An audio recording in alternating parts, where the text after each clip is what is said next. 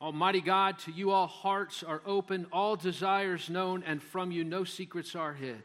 Cleanse the thoughts of our hearts by the inspiration of your Holy Spirit, that we may perfectly love you and worthily magnify your holy name through Christ our Lord. Amen. Before we go any further, um, you might have already noticed things are going a little bit different than they do on a Sunday morning, and that's because we're doing this morning what we're calling a liturgy tour. We have done this every year or two, and it's now been almost three years since we've done it. And um, what it is, is we're going to take you through the liturgy, and instead of a traditional sermon, I'm going to be giving kind of a biblical and theological commentary on each step of the service and the liturgy and why we do what we do. Many of you are new to the church, not just new to Christ Church, but new to Anglicanism. And you might have questions about what, what's happening here. And even if you intuitively are drawn to it, um, as, you, as you hear some of it unpacked, it becomes richer. So let's begin with the processional. We started the service. We're all in the back, all of us who have robes on. We are not anything special. We are you. We are children and teenagers and adults. We are men and women. We are clergy and non clergy. We are a representation of the whole body. And what we're doing by starting the service in the back and coming forward, we're enacting what all of creation is doing. All of creation moves in worship toward the throne of God. That's the trajectory of the entire creation and cosmos. What we're doing here on a small scale is true on an infinite scale. So we join with the rest of God's church on earth, in heaven, all the saints, and with all the angels, and we move toward this encounter with the living God that we're going to have this morning through His Word and at the table and among His people.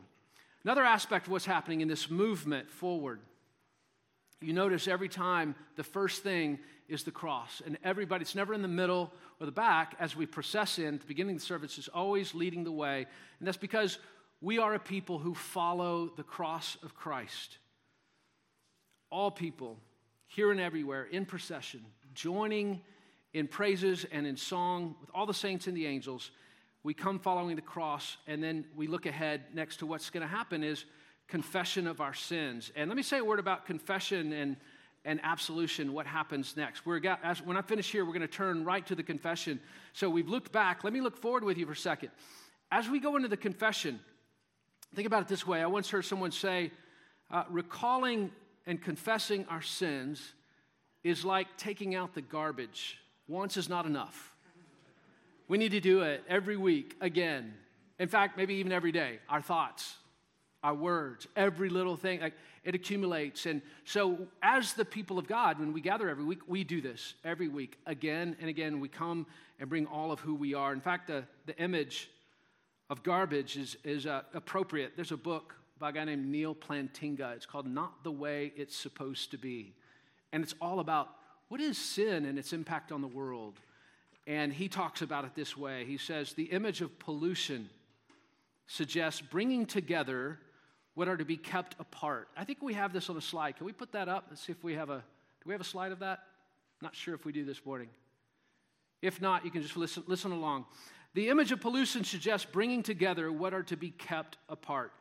To pollute soil, air, or water is to blend into them foreign materials, machine oil, for example, so that these natural resources no longer nourish or delight very well. Similarly, the introduction of a third lover into a marriage or an idol into the natural human relation with God adds a foreign agent to them. It corrupts these entities by addition. So when we confess our sins, what we're doing is we're not gro- it's not a groveling in guilt moment. It's a dealing with guilt moment.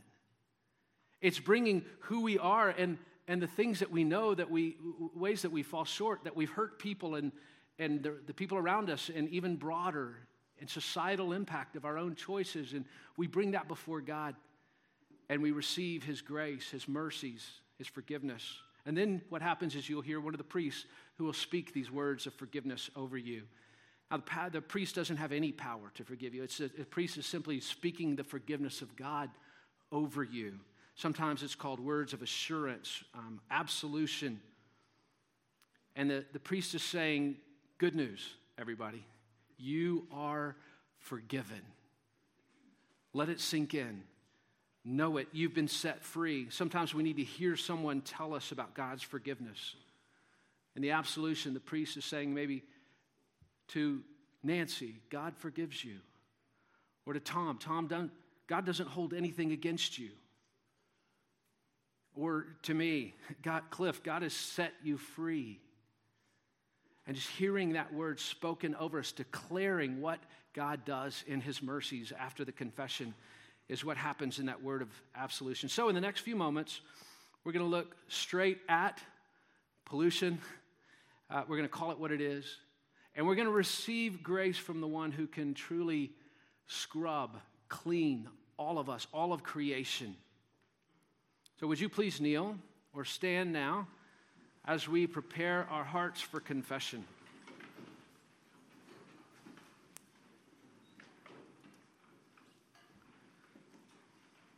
Let us humbly confess our sins to Almighty God.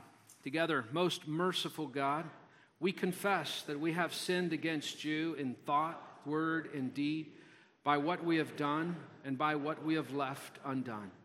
We have not loved you with our whole heart. We've not loved our neighbors as ourselves.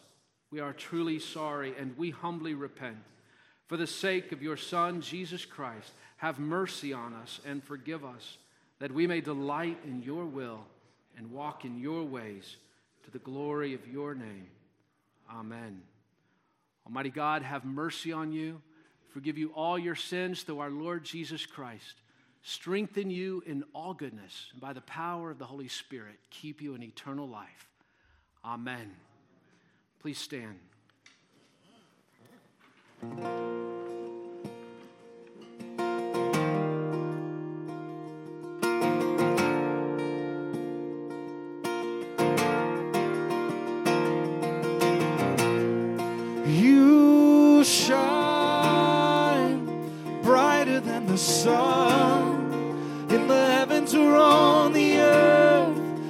Is no, not one like you, Lord. You shine brighter than the sun in the heavens or on the earth. There is no, not one like you,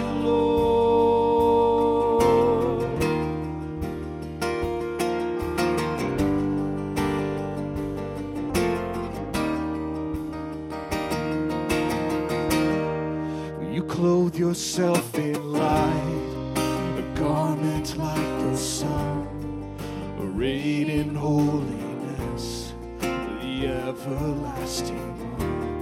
All other gods can't see. They have ears but cannot hear.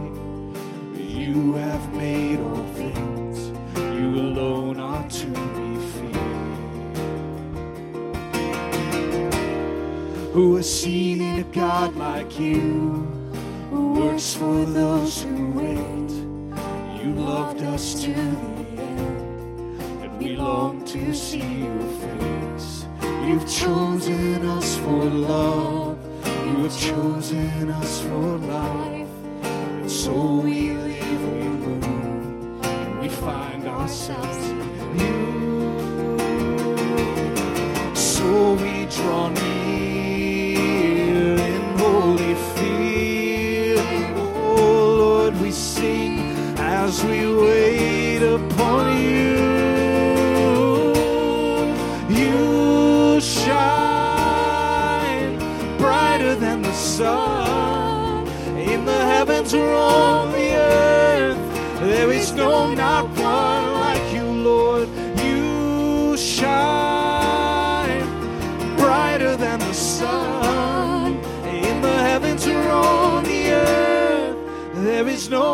One like you, Lord.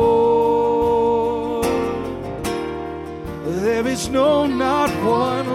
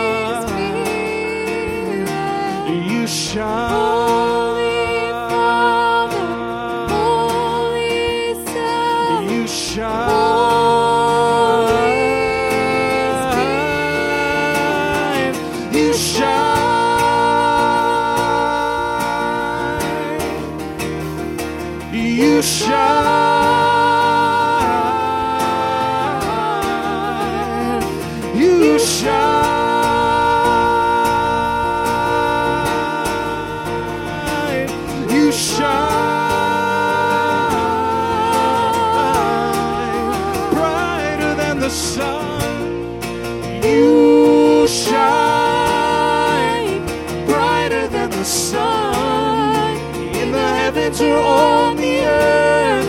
There is no not one like you, Lord. You shine brighter than the sun in the heavens or on the earth. There is no not one like you, Lord. You shine brighter than the sun in the heavens or on. There is no not one like you, Lord. You shine brighter than the sun the heavens or on the earth. There is no not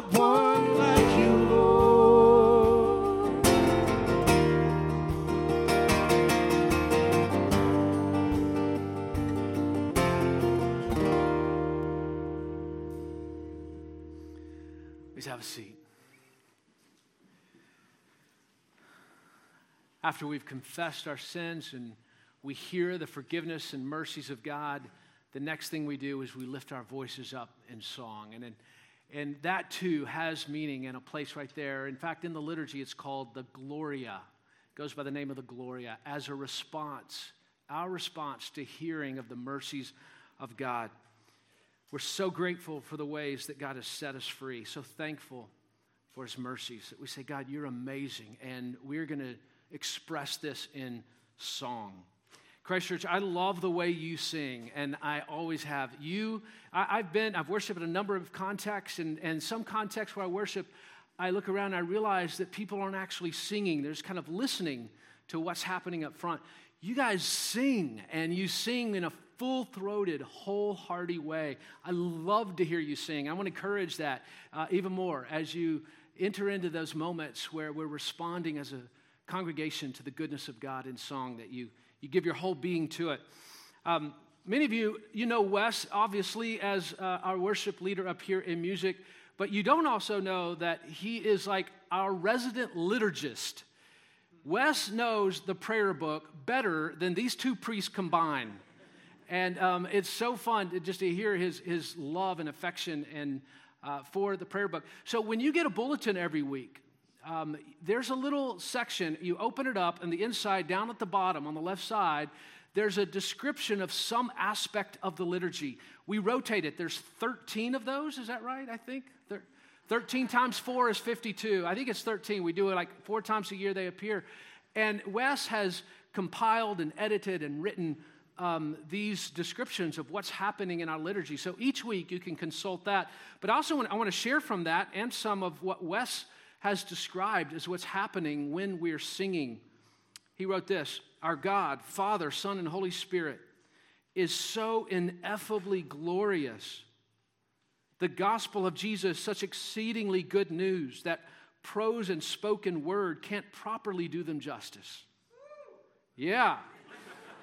So we let the art of poetry and melodies and harmony and rhythm take us past the world of ideas and propositions into the unutterable language of the heart. The Bible instructs us to be filled with the Spirit, addressing one another in psalms and hymns and spiritual songs, singing and making melody to the Lord with your heart. So we come in confession, we receive the mercies of God, and we, that's how we respond in the Gloria, which is what we just sang. After the Gloria, what happens next in our liturgies? We, we send the kids out. And um, uh, actually, first, there's the collect. We pray the collect, and then we send the kids out. Now, this, if you're around Anglicanism for a while, you realize we got a bunch of nerdy words like collect. What in the world is a collect, and why can't you just call it a prayer? But it's uh, collect actually is spelled like collect, and it has a same root meaning. And what's happening in the collect prayer is we're collecting the prayers of the saints, we're collecting ourselves, we're collecting our attention, and then offering it up in words. This kind of collected sense of the people of God and our attention upon a specific theme. Now, the collect prayer changes every week and it changes according to the season that we're in or different aspects of the spiritual life, of life with God. So today, it has to do with the baptism of Jesus. This is the Sunday in the church calendar that in which the baptism of Jesus is the, the main text and the main theme. So our collect prayer will, will be about his baptism. So would you Oh, then we get to the kids. So I'm going to come back to that. So when the kids go out, this is not just like a practical moment like, oh, we got to, we got to, the kids need to be somewhere else. Let's take a moment in the service to take care of that. It's actually part of our life as a family, and we don't just send them out, we sing them out. Have you noticed that? We bless them as they go out. There's a, there's a song and a joy and a, a blessing as our kids go out. And the reason they go out is the same reason that we stay, and that is to receive age appropriate discipleship in God's Word. So we read the scriptures and we hear the sermon, and it's not so much child oriented. And so there's, as the kids go out to Kids Quest, they're receiving the same thing based in scripture and an age appropriate kind of discipleship in God's Word. And then they come back after the sermon and we regather. And that's a part of how we think about families, children, and worship. And um, there, there are some options, and this is done in some places where you drop the kids off before you, when you come to church, and you pick them up after, and they do something different the entire time.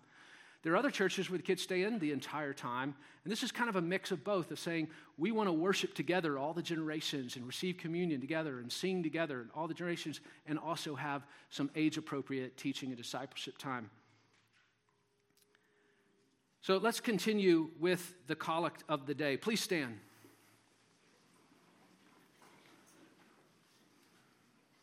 The Lord is here. Is Let us pray. Eternal Father, at the baptism of Jesus, you revealed him to be your Son, and your Holy Spirit descended upon him like a dove. Grant that we who are born again by water and the Spirit may be faithful as your adopted children through Jesus Christ our Lord, who lives and reigns with you and the Holy Spirit, one God, now and forever. Amen. Now we invite the kids to follow the cross out to Kids Quest, and then they will be brought back after the sermon. Let the flame burn bright in the heart of the darkness, turning night to glorious day. Let the song go louder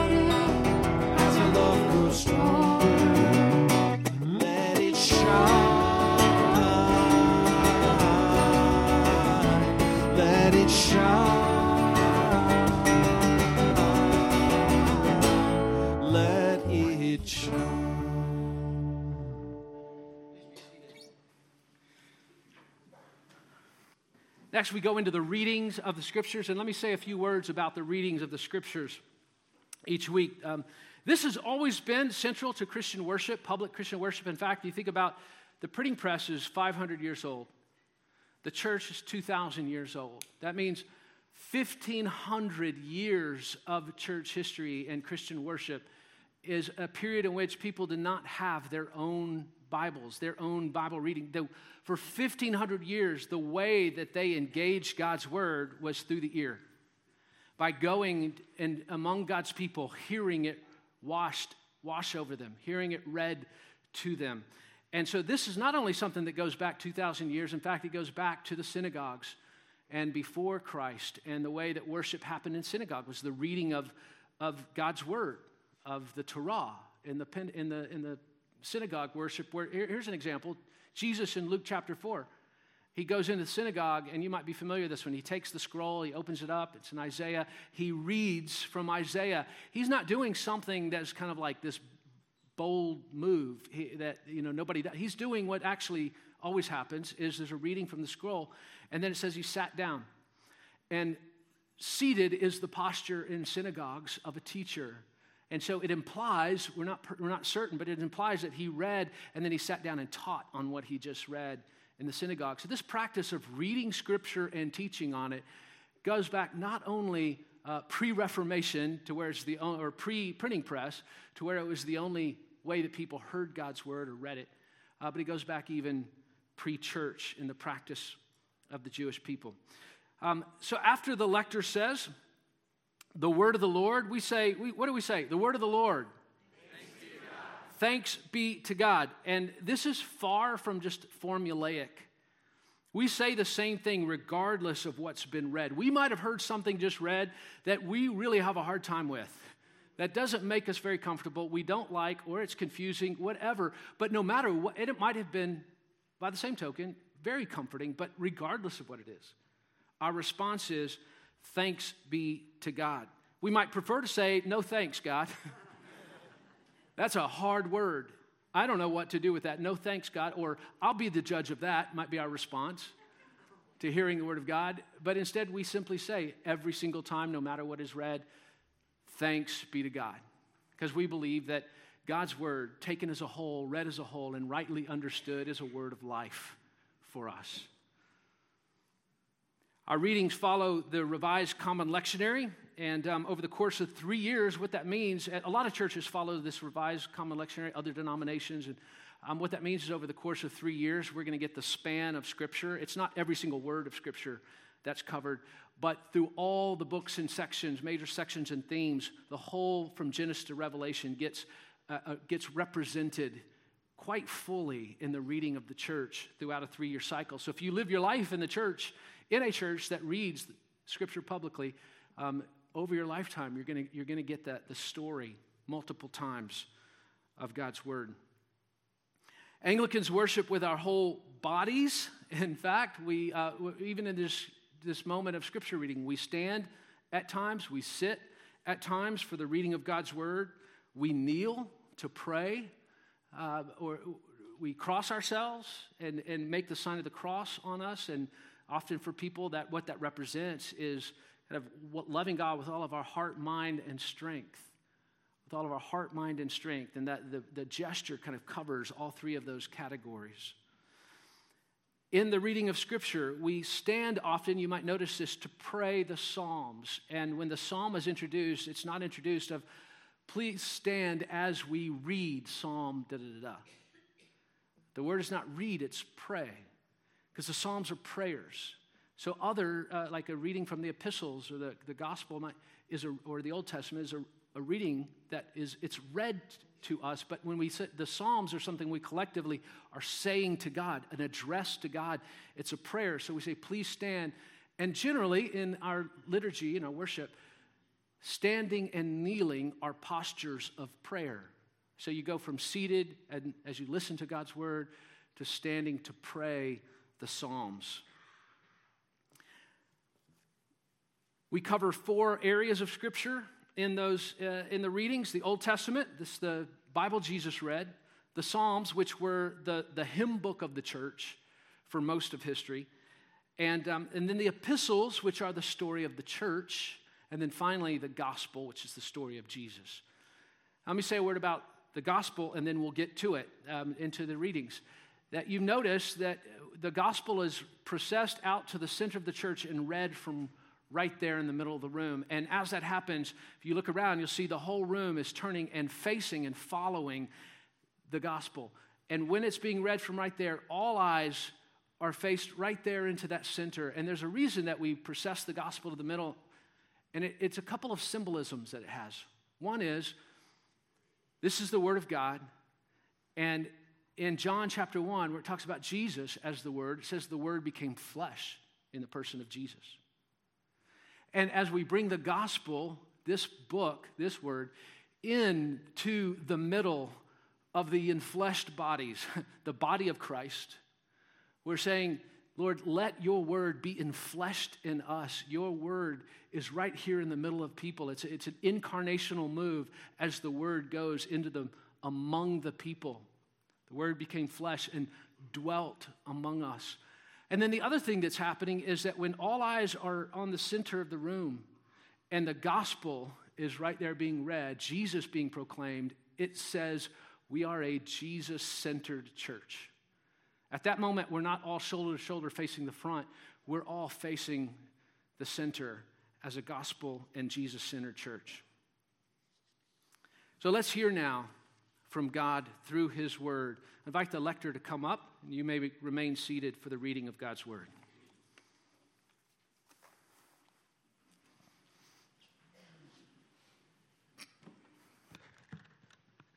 Good morning, Christ Church. The first reading is from the book of Genesis. In the beginning, God created the heavens and the earth. Now the earth was formless and empty. Darkness was over the surface of the deep, and the Spirit of God was hovering over the waters. And God said, Let there be light. And there was light. God saw that the light was good, and he separated the light from the darkness. God called the light day, and the darkness he called night. And there was evening and there was morning, the first day. The word of the Lord. Please stand. Let us pray Psalm 29 antiphonally by whole verse, beginning with the east side of the room. Ascribe to the Lord, you gods. Ascribe to the Lord glory and strength.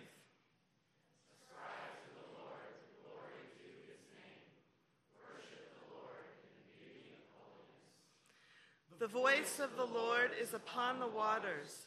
The God of glory thunders. The Lord is upon the mighty waters.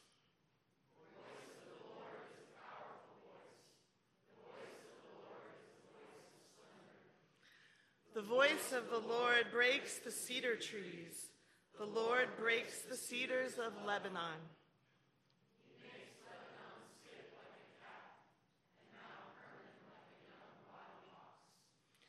The voice of the Lord splits the flames of fire. The voice of the Lord shakes the wilderness. The Lord shakes the wilderness of Kadesh.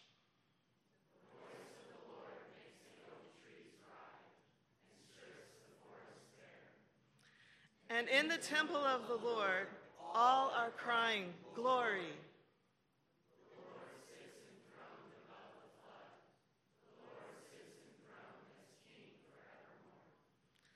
The Lord shall give strength to his people. The Lord shall give his people the blessing of peace.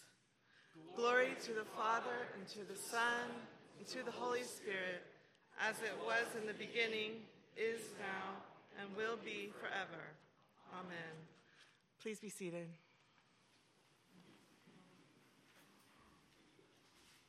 The second reading this morning is from the Acts of the Apostles. While Apollos was at Corinth, Paul took the road through the interior and arrived at Ephesus. There he found some disciples and asked them, Did you receive the Holy Spirit when you believed?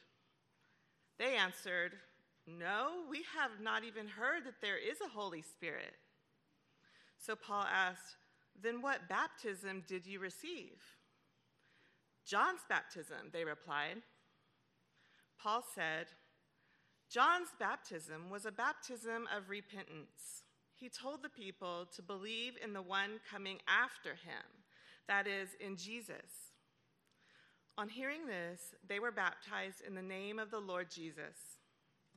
When Paul placed his hands on them, the Holy Spirit came on them, and they spoke in tongues and prophesied. There were about 12 men in all. The word of the Lord. Would you please stand for the gospel song?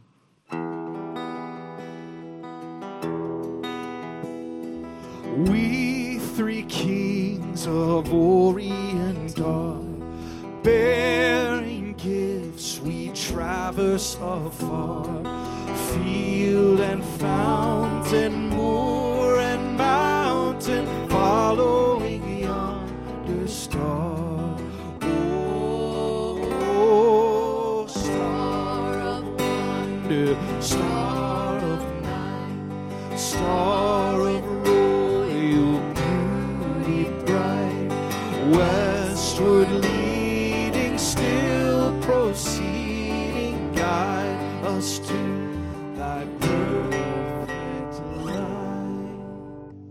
Gospel of our Lord Jesus Christ according to St. Mark. And so John the Baptist appeared in the wilderness, preaching a baptism of repentance for the forgiveness of sins. The whole Judean countryside and all the people of Jerusalem went out to him. Confessing their sins, they were baptized by him in the Jordan River. John wore clothing made of camel's hair, with a leather belt around his waist, and he ate locusts and wild honey. And this was his message After me comes the one more powerful than I the straps of whose sandals I am not worthy to stoop down and untie. I baptize you with water, but he will baptize you with the Holy Spirit. At that time, Jesus came from Nazareth in Galilee and was baptized by John in the Jordan. And just as Jesus was coming up out of the water, he saw heaven being torn open and the Spirit descending on him like a dove. And a voice came from heaven You are my Son, whom I love. With you I am well pleased. The Gospel of the Lord.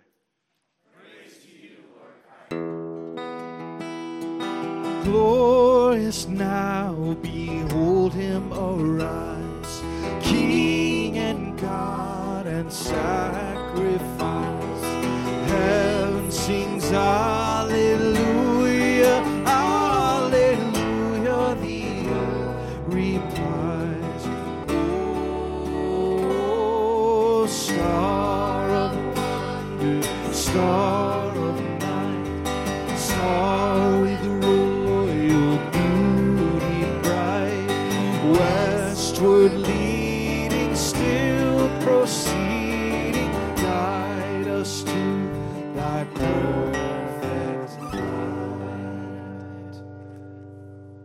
have a seat.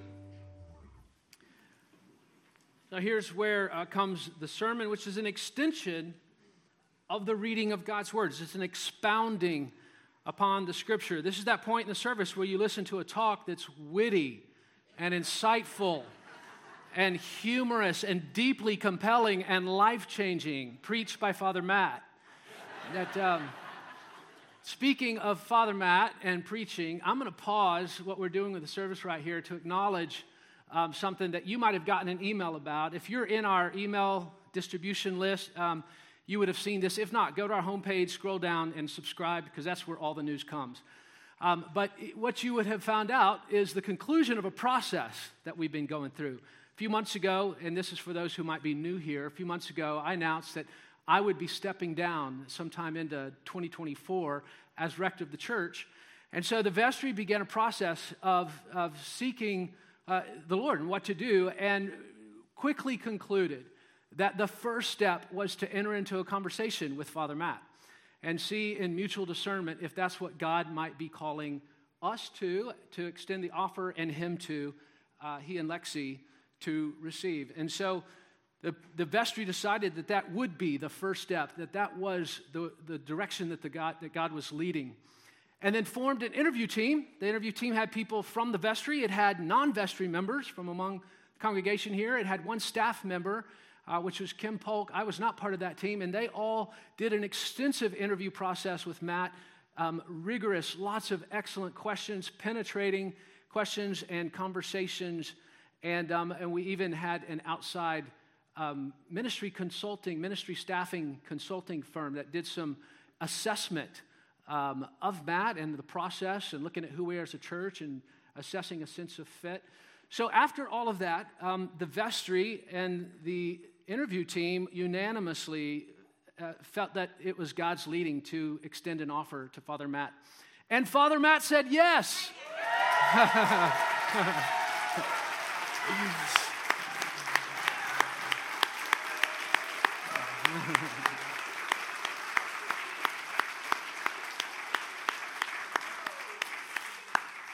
So we are uh, super excited about this and that transition at the, you know that moment where I'm no longer rector and he's rector will be a few months away. We'll have some more information about the timeline. It'll be before summer, but it's not like imminent in the next few weeks or month or two. So we'll get all those details to you. But um, I want you to know how delighted I am. I couldn't feel more joy and excitement about the future of Christ Church than I do right now. So I'm going to hand it over to Father Matt.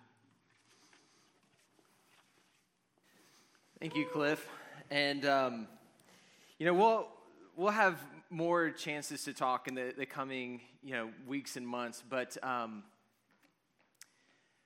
right now, I just want to communicate. I feel like so honored and so humbled.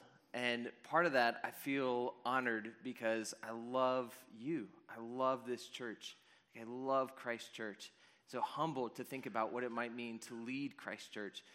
Um, I've been here five and a half years, and some of you were there uh, five and a half years ago. When I came into Christ Church, I was a deacon, and actually, I was a, a new Anglican myself, but had been ordained a deacon. Um, I was ordained a priest here from among this congregation. I've been formed by you so much. When I think of what does it mean to lead Christ Church, I think of um, I think of people. I was talking to our bishop, Bishop Todd, and talking about this process and, and praying through the, the discernment. And he asked me this question. He said, What draws you to Christ Church? And of any number of different things I could list or mention, I just started naming names. Said, Art and Sue Schneider draw me to Christ Church, or uh, Duffy and Lori Hobbs, or any number of different people that I've been in relationship over the past five and a half years because I felt formed by this church, carried by this church, just a sense of um, who I am. I've celebrated with y'all. We've gone on parish retreats together. There's a picture of me in the staff office you maybe have seen before. You might remember the moment where a youth is pieing me in the face, and this youth. Um, and there's it's just a moment of capture, but it just kind of celebrates like this is the church that I've been a part of. I've I've wept with you and I've, I've led through some serious moments of tragedy with you and difficult moments within the church. Um, celebrated when we moved into this property, and then honoring our history and our legacy of the church, the congregation that was before us as we installed the mosaic uh, this, past, this past year. And so it, when I think of the, just what's being called, what's being asked, what I'm responding to right now, I just feel a sense of, of honor to be considered um, to be one to help lead this congregation, and then just the humbling that really God, me of all people. Part of the honor I feel too is uh, towards Cliff and Christine and the ways that I've been formed. It, my previous work was in campus ministry. I didn't, I wasn't formed in a church, and um, and so to come here and to learn how to be a pastor from Cliff um, has meant so much. And then from Christine, uh, you might know this, but Matthew 25 was birthed out of Christ Church. We gave birth to this provincial caring for the least of these initiative that's happening right now, and that's been a huge part of my own formation process. When I think about um, when I think about you, Christ Church, I just just joy. Just think of joy of loving you, of getting to serve you as pastor, as one who cares for you and um, and gives attention to praying for you and helping you just honor Jesus in all the ways of your life, in your worship, in your daily living, in your families, your friendships. That's, the, that's what I hear the call towards, and that's what I'm delighted uh, to step into. So um, thank you, and we'll get, we'll get more chances to talk in the coming weeks and months. I want to invite up now our senior warden, uh, Leslie Cameron, our senior warden of the vestry. And the vestry, uh, another one of those Anglican terms, is kind of like the board, the governing board for a church, and Leslie is kind of the director of the board, the senior warden. So I'll let her say a few words here.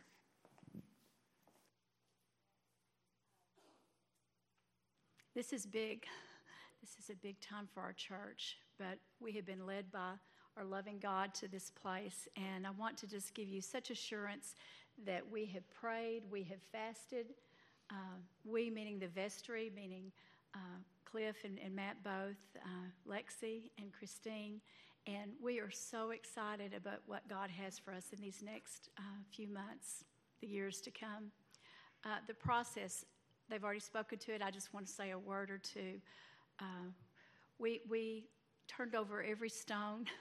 we looked thoroughly. Uh, as Cliff talked about, we did hire one of the premier uh, search companies uh, that looks, looks for um, church staff members and, and rectors and pastors.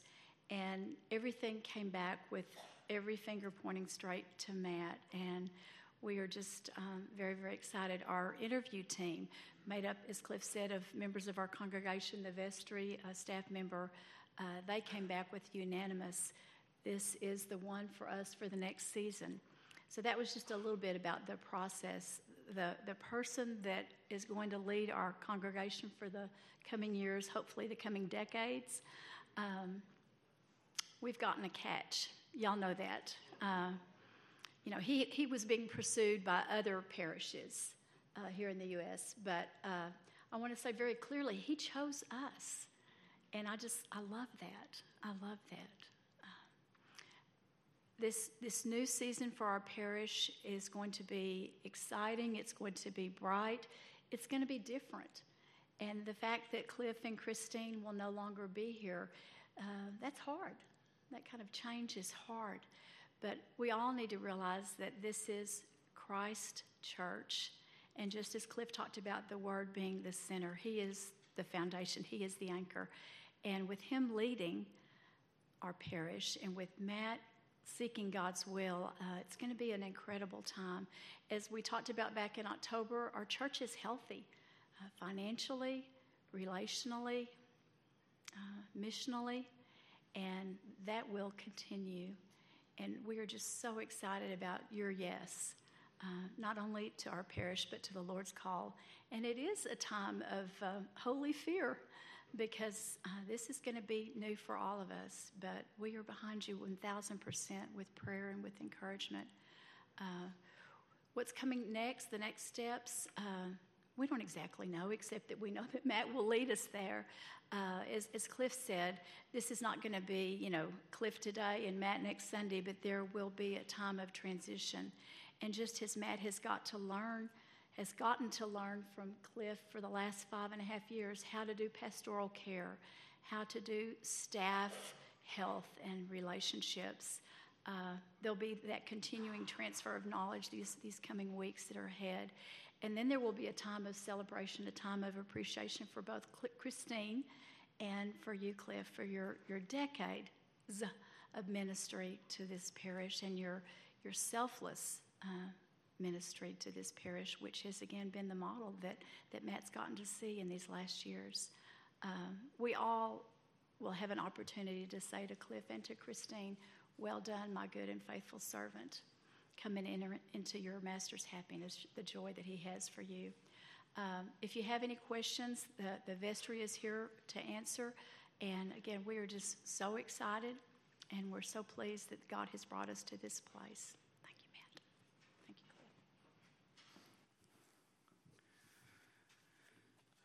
Thank you, Leslie and uh, Father Matt. And this really is a special day. And um, I want to say uh, uh, just how much Christine and I love you and want you to know that. And uh, look forward to ways that, Christine, would you wave your hand? Not everybody knows who you are. Christine's over there in the corner. It's my wife, and, um, and Lexi standing beside her. Um, but uh, yeah, we just really love you, and, and we will have times to be able to share with each other some memories and look back together as we also look forward and celebrate together what God is doing. Um, let me say a word of prayer, and then we're gonna, I'm going to transition to, uh, back to a couple of comments before we move to the next part of the service. Father, thank you for your goodness to us. Thank you for um, your provision in Father Matt and Lexi. And um, thank you for everybody who spent so many hours the vestry, the extra hours there, the interview team, and all the hours and prayer, conversation, and thought that they put into the process um, to Matt and Lexi as they too, um, over the past few months, have, have, have kind of dialed up that, the activity of, of seeking and listening and uh, discerning. So we thank you, Lord, for all that's led to this moment. Most of all, your goodness, your providence, your provision. We love you, Jesus. And uh, we thank you for your love for us to which we just respond. In your name we pray. Amen.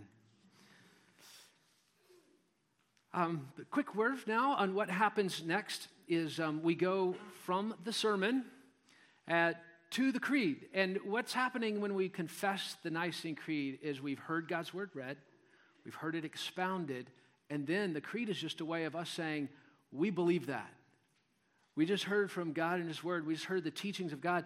We believe it. And so we confess our faith together in those words of the creed, which is centuries, centuries old. Sometimes during times of doubts or struggles, it's helpful to confess our faith with the whole community because we can carry each other in times of doubt or struggles. I love this quote from Father Thomas McKenzie um, in his book, The Anglican Way. By the way, we have a class called The Anglican Way where we do it once a year. You can learn more about Anglicanism.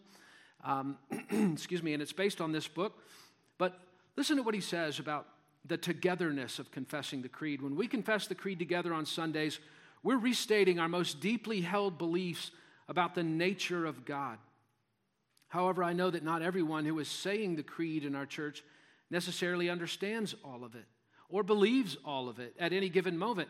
Most of us, myself included, struggle with aspects of our faith from time to time. Is Jesus really coming back? Was he really born of a virgin? Are my sins really forgiven? Part of the greatness of the creed is that it's not an individual statement of faith. It's a statement of the faith of the entire church. When I say it, or sing it, as in done in some of our congregations, when I say it, I'm saying it not only for myself, but also on behalf of the church. If I'm struggling with part of it today, I'm carried along by all those who are confessing it together. I can lean on the witness of the saints, just as sometimes my brothers and sisters in Christ can lean on me. That's what happens in the confession of the creed. And then we turn, and the priest will say, uh, Please kneel or stand for our prayers. And we go directly from hearing God's word and saying, I believe that in the form of the creed, to then kneeling before Him in prayer. And um, after our, our prayer covers a number of categories what's going on in the world, in our parish, specific individuals that we pray for by name, we pray for God's church. And then after the prayers, uh, the priest stands up and says, The peace of the Lord be always with you. And that's another moment that's not just a, like a greet your neighbor moment, though it is that. It is entirely that. We encourage that. But what's happening in the shape of the liturgy and the meaning of what's happening in the passing of the peace is that we are now, having been nourished by God's word, confessed the faith, prayed to Him, now we're moving to enact the kingdom with each other. It's a symbol of the kingdom that has come. This is more than a chance to just stretch your legs, though it is that. It's a chance to stand up and say, God's shalom that we just heard about is for you. And it's for you. And it's for you. And we walk around the room to strangers and people we know, and we say, The shalom of God be with you. The peace of God be with you. Let's now live this out. Let's enact the kingdom. In the third century, there were some congregations, there's a record of this, that would have the deacons, one of the deacons, call aloud at this point in the service, at the passing of the peace. Third century, the deacon would say, Is there anybody here that has something against anybody else here? Get right before you come to the table. And then, we, then the service would move to the table. And um, we don't do that, obviously, but that's the spirit of it. That's what the, the peace says. We are a people of shalom.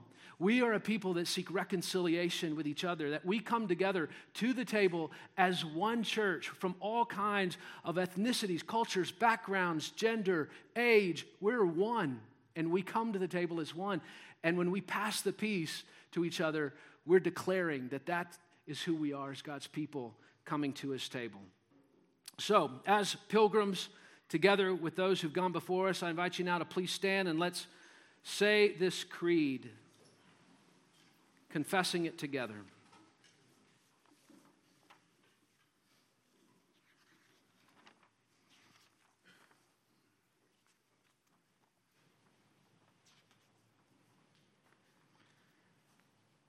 We believe in one God, the Father, the Almighty, maker of heaven and earth, of all that is seen and unseen. We believe in one Lord, Jesus Christ, the only Son of God eternally begotten of the Father, God from God, light from light, true God from true God, begotten, not made, of one being with the Father. Through him all things were made. For us and for our salvation, he came down from heaven. By the power of the Holy Spirit, he became incarnate from the Virgin Mary and was made man. For our sake, he was crucified under Pontius Pilate. He suffered death and was buried. On the third day, he rose again in accordance with the Scriptures. He ascended into heaven and is seated at the right hand of the Father. He will come again in glory to judge the living and the dead, and his kingdom will have no end. We believe in the Holy Spirit, the Lord, the giver of life, who proceeds from the Father and the Son. With the Father and the Son, he is worshiped and glorified. He has spoken through the prophets. We believe in one holy Catholic and apostolic church. We acknowledge one baptism for the forgiveness of sins. We look for the resurrection of the dead and the life of the world to come. Amen. I invite you now to kneel or stand for our prayers.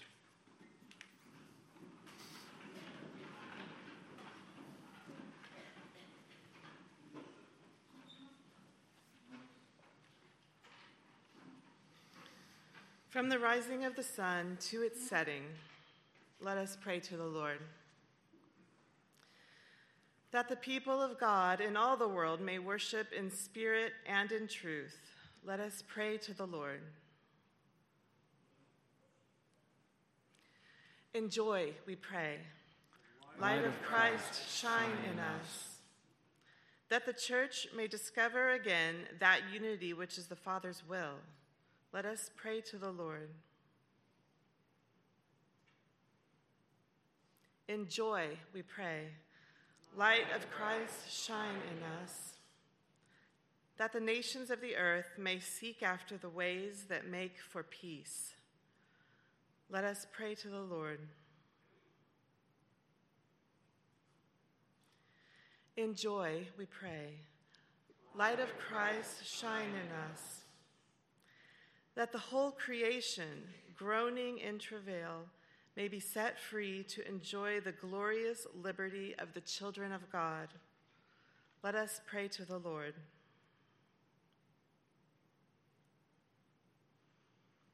In joy, we pray. Light of Christ, shine in us.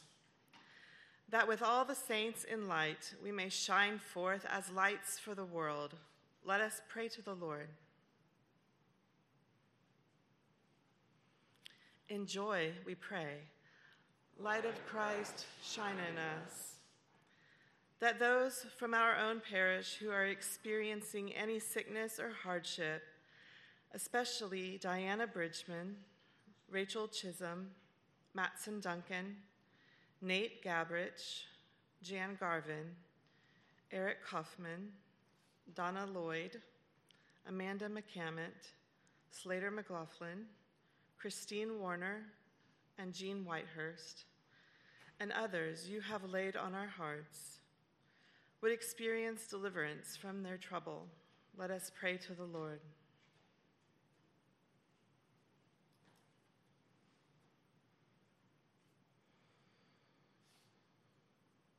In joy, we pray. Light of Christ, shine in us. Let us commend the world to which Christ showed the way to the mercy and protection of God. Eternal Lord, our beginning and our end, bring us with the whole creation to your glory, hidden through past ages and made known in Christ Jesus our Lord. Amen. Please stand. The peace of the Lord be always with you. All right, Christ Church, go ahead and grab a seat if you would. And I've got a couple of announcements to share with you this morning. And, um, you know, as you're making your way back to your seat, we're kind of doing this liturgy tour this morning. And even what we're doing right now, these announcements, this kind of, it, it, it actually does something. Rather than just in a bulletin or whatever else, we're kind of having like a living room moment, kind of the, the whole family sitting together and sharing updates just about the family of our church. So, um, if you are visiting with us, welcome to the living room. Welcome to a family meeting moment that we're having. And if you are visiting with us, we're delighted to be worshiping with you today. Again, this is a fun day as we're going through this liturgy tour. After the service today, if you're visiting, Father Cliff and myself will be back by these double doors, and we'd love for you to come on back and introduce yourselves. We'd love to say hello and to meet you. Also, if you are visiting, um, back at the back of the rooms, by, these, by each of the doors on the side, there's a gift for you. We have a small booklet called Compline, and uh, what it is, it's nighttime prayers that you can pray uh, right before you fall asleep. And if you're new to the Anglican tradition, um, this might be a really good way to begin praying written prayers. And it's our gift to you as you're worshiping today. All right, coming up in the life of the church, um, I mentioned this last week, but Father Herb, he is our evangelist in residence. He is leading an evangelism and outreach spring cohort. Um, this will meet six times over the course of the semester. Uh, it's going to begin February 5th. It meets three times in February and then a couple more times, once a month after that. Um, but the idea behind this is as soon as you hear evangelism, that word evangelism, you might you might have all sorts of different kind of ideas going with it. Um, the purpose of Herb's class is to help give a biblical basis of what is evangelism and how should you be thinking about evangelism and then some practical training about actually how to share the faith and we believe that god has gifted and wired each person a little bit differently to begin to, to share and communicate this good news and this class helps you figure out how has god shaped me to be able to communicate his good news. I'm not going to be on a street corner with a bullhorn.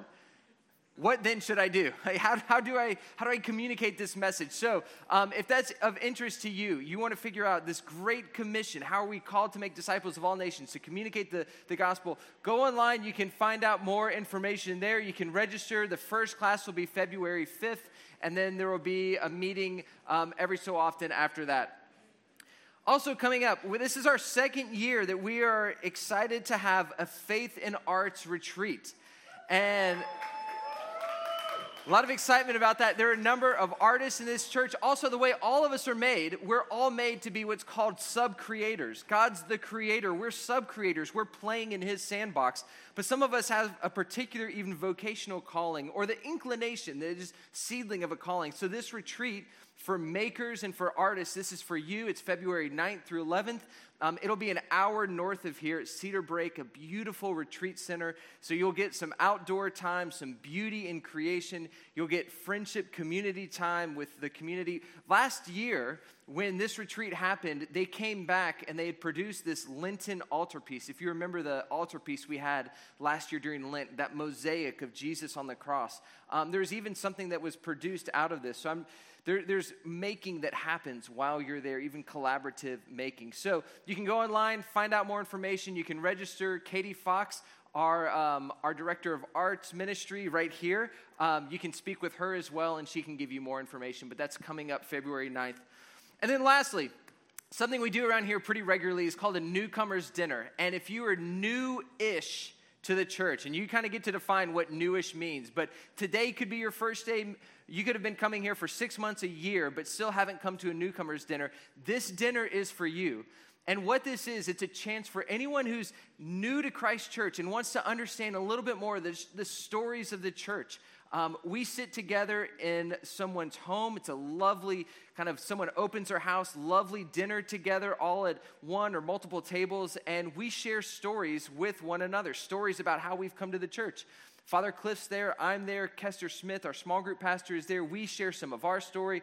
Um, we also just talk a little bit about what Christ Church is about. And you know, there's so many ways we could do this. We could just host a meeting immediately after the church, um, but there's something about being in a home and being around a table. In fact, if you're newer to Anglicanism, you'll find out we love food. We love tables. That is a common theme that you will often hear. Um, so, if you're newer to the church, we invite you and we would love to meet you and get to know you a little bit more. Come to this newcomers dinner. It'll be on January 20th. You can go online to register. And um, even if all the space is taken and you register for the wait list, go ahead and put your name on the wait list because that lets us know how soon we need to host another newcomers dinner.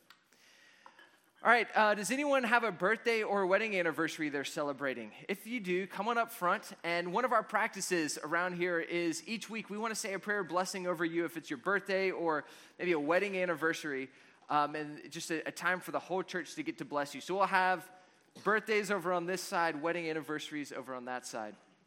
How old are you turning? Nine. Nine years old. Happy birthday. And how old are you turning? 12 years old. Happy birthday. All right, stretch a hand out. Let's say a prayer blessing over these who are celebrating.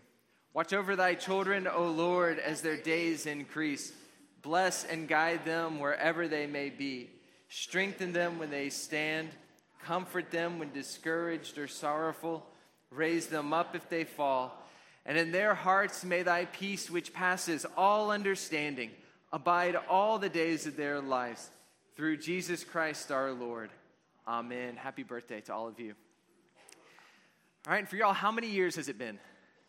16. Congratulations. Stretch a hand out and say a prayer of blessing over this couple. Oh God, you have so blessed the covenant of marriage that in it is represented the spiritual unity between Christ and his church. Send your blessing upon these, your children, that their lives together may continue to reflect your love and forgiveness, and that their home may be a haven of blessing and peace. We pray in Christ's name. Amen. Happy anniversary to y'all. And happy birthday. And now I'm about to say a few words, walk in love. And uh, we, I say this every week, but it, what we're doing right now is we're situating even our offering as an act of liturgy. And many of you give online. And um, that's one of the reasons we offer those wooden coins in the back so that you can come in and you can participate in this moment of the liturgy.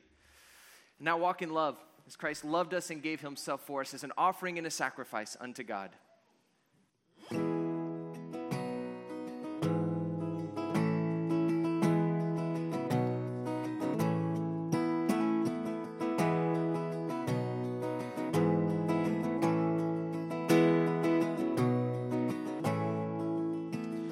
Arise, shine, for your light has come, and the glory of God is on you. Arise, see when the earth grows dark, that the Lord will arise upon you. The Lord will arise upon you. Nations will come to your light. Lift up your eyes and see. We'll gather together and come to you, and your love will be all that. Your love will be all that we know.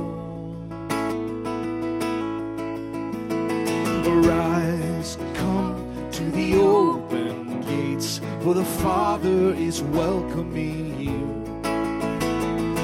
Fear not, for the Lord brings peace and redemption to all who believe. Redemption to all who believe. Nations will come to your light. Lift up your eyes and see. We'll gather together and come to you, and your love will be all that we know. Your love will be all that we know. The sun will not shine, cause you'll be all the light that we need. And violence will end, all the wars that we wage will cease. We will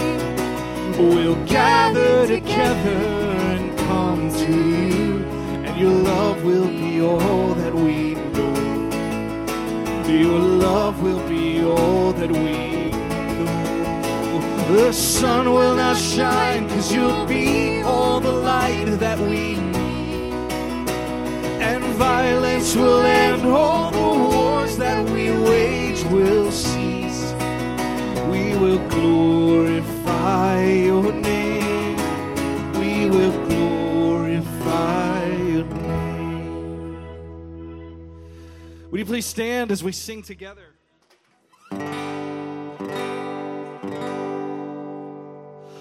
Praise God from whom all blessings flow. Praise Him, all creatures here below. Praise Him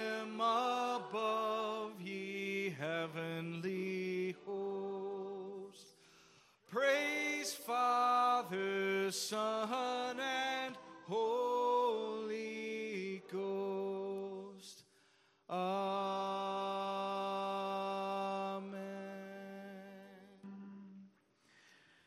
Before we move straight into Eucharist, just a few words about what's happening. I use the word Eucharist. Sometimes that's how it's called. Sometimes it's called the Lord's Supper.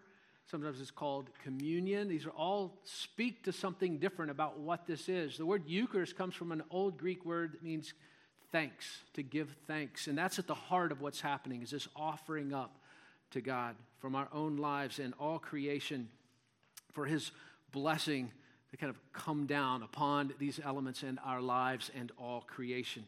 Um, I want to commend to you a few teachings because we don't have time for it in a context like this. But on our YouTube channel, if you go to the playlist, there's a little tab that's called Table Talk. So in our YouTube channel playlist, you can go and there's three different talks by three different theologians that we have invited at Christ Church to speak to what is this? What's happening here? And um, so you can go and learn more about that, uh, about what's happening at the table theologically and biblically and spiritually um, on those lists. Um, I want to move to then say, okay, when you come forward, you receive communion, and what's happening then, and how do you do that? Um, you'll see people come and they'll put their hands up, and part of this is a posture of reception. Um, we receive God's grace. We receive the presence of God. We don't, we don't take it so much as receive it. And so we're given His grace. We take this communion and, and we come up with different mindsets or heart landscapes, you might say it. Maybe you come some Sunday with a heart that's just full of remorse and humility and um, you're seeking God's mercies, and that's the spirit of another day. You may come full of joy and celebration, and that's the that's the space you're in, and you're you come up in in saying, God, thank you for your goodness in my life. That's appropriate. Maybe you're seeking courage for something in your life, and you're saying, God, as as I feed on you in, in this food and drink that is you, would you fill me with the courage I need for what I'm about to face or do. Maybe it's a yearning, an ache. It feels like an, a, an emptiness or a hole. There's just a longing for God to fill that. And you say, God, would you come and fill this place in me that's aching for you? So there's all kinds of ways to approach it. My main um, encouragement to you would be be mindful as you come forward where am I today? How, what am I seeking as I come? What do I desire from Jesus today? Do I need comfort? Do I need courage? Do I have this ache that I need him? I'm asking him to meet me in. Like, just how are you coming to him to receive from him? And then the last thing, when you're not receiving communion, you're out in, uh, in the congregation, you're seated, you're worshiping, and it's a time of extended worship. So enter in, as we were talking about this full throated singing congregation, enter in fully into worship. Or maybe you prefer to kneel on the kneelers in silence and just let the worship wash over you, but let that be also an intentional time of engaging with God. The Lord is here. Lift up your hearts. Let us give thanks to the Lord our God. It is right, our duty and our joy, always and everywhere, to give thanks to you, Father Almighty, creator of heaven and earth, through Jesus Christ our Lord, who took on our mortal flesh to reveal his glory, that he might bring us out of darkness and into his own glorious light. And therefore we praise you, joining our voices with angels and archangels and with all the company of heaven, who forever sing this hymn to proclaim the glory of your name. Holy, holy, holy Lord, God of power and might, heaven and earth are full of your glory. Hosanna in the highest. Blessed is he who comes in the name of the Lord. Hosanna in the highest.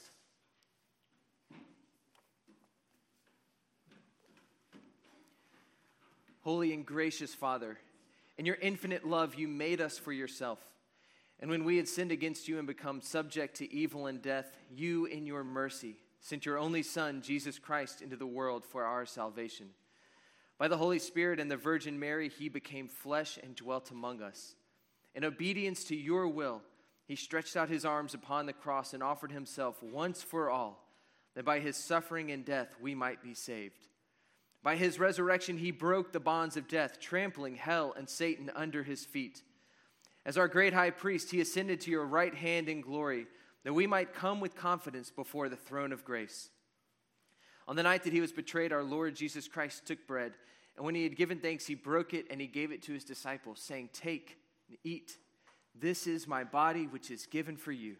Do this in the remembrance of me. Likewise, after supper, Jesus took the cup, and when he had given thanks, he gave it to them, saying, Drink this, all of you. This is my blood of the new covenant, which is shed for you and for many for the forgiveness of sins. Whenever you drink it, do this in the remembrance of me. Therefore, we proclaim the mystery of faith. Christ has died, Christ is risen, Christ will come again. We celebrate the memorial of our redemption, O Father, in this sacrifice of praise and thanksgiving, and we offer you these gifts. Sanctify them by your word and Holy Spirit to be for your people the body and blood of your Son, Jesus Christ. Sanctify us also that we may worthily receive this holy sacrament and may be made one body with him, that he may dwell in us and we in him. In the fullness of time, put all things in subjection under your Christ, and bring us with, bring us with all your saints into the joy of your heavenly kingdom, where we shall see our Lord face to face. All this we ask through your Son, Jesus Christ. By him and with him and in him, in the unity of the Holy Spirit, all honor and glory is yours, Almighty Father, now and forever. Amen. And now, as our Savior Christ has taught us, we are bold to pray Our Father, who art in heaven, hallowed be thy name. Thy kingdom come Thy will be done on earth as it is in heaven. Give us this day our daily bread, and forgive us our trespasses as we forgive those who trespass against us. And lead us not into temptation, but deliver us from evil. For thine is the kingdom, and the power, and the glory, forever and ever. Amen. Alleluia. Christ, our Passover, is sacrificed for us. These are the gifts of God for you, the people of God. Take them in remembrance that Christ died for you, and feed on him in your hearts by faith and with thanksgiving.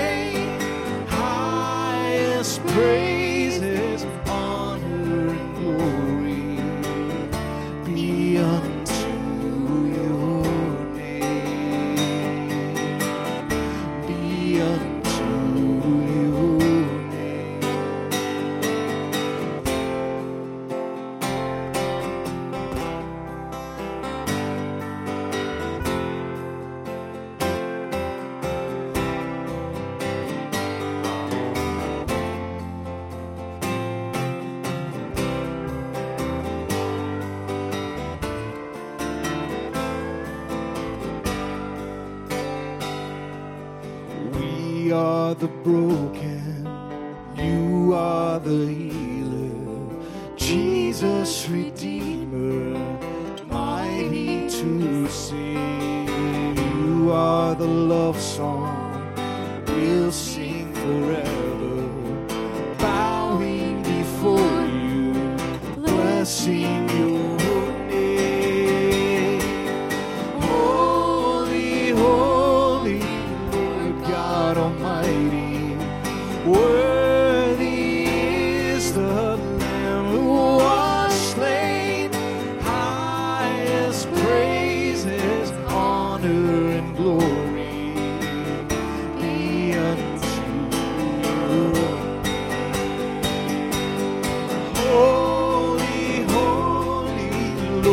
God Almighty, worthy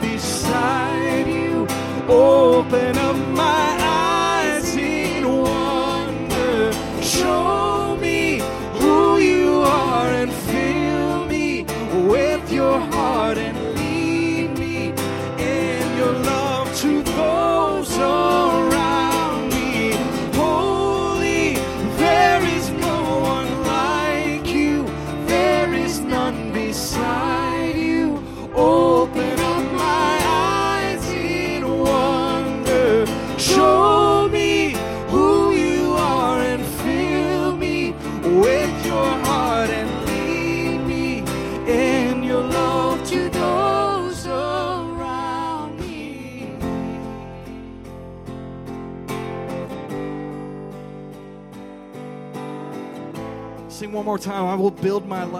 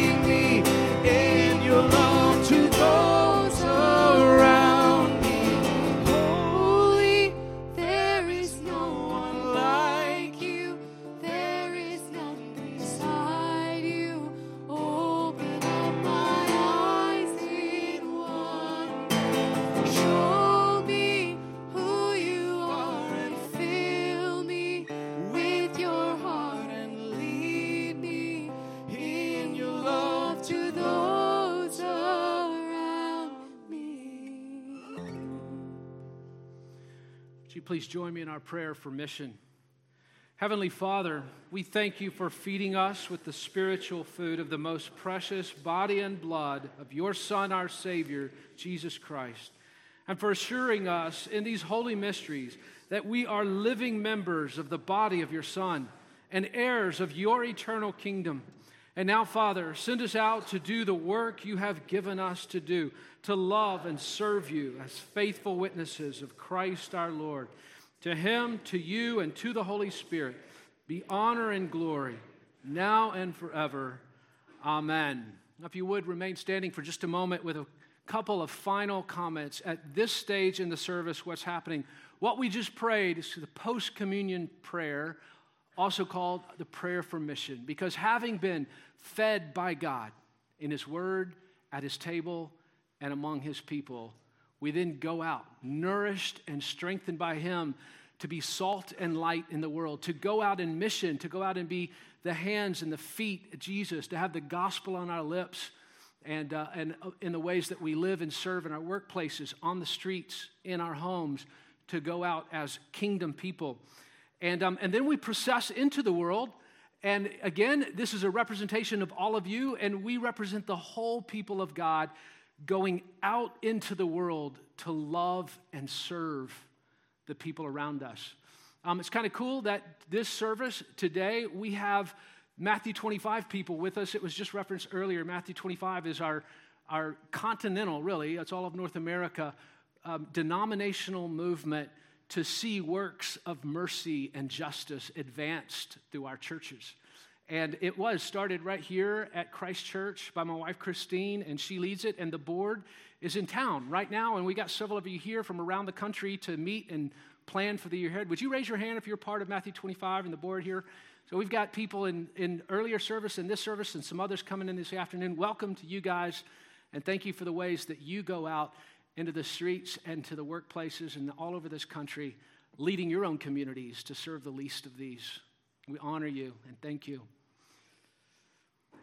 And now the peace of God, which passes all understanding, keep your hearts and your minds in the knowledge and the love of God and of His Son, our Savior, Jesus Christ.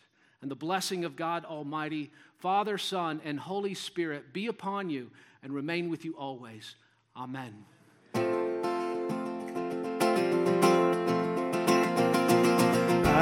With gladness men of old did the guiding star behold. As with joy they hailed its light,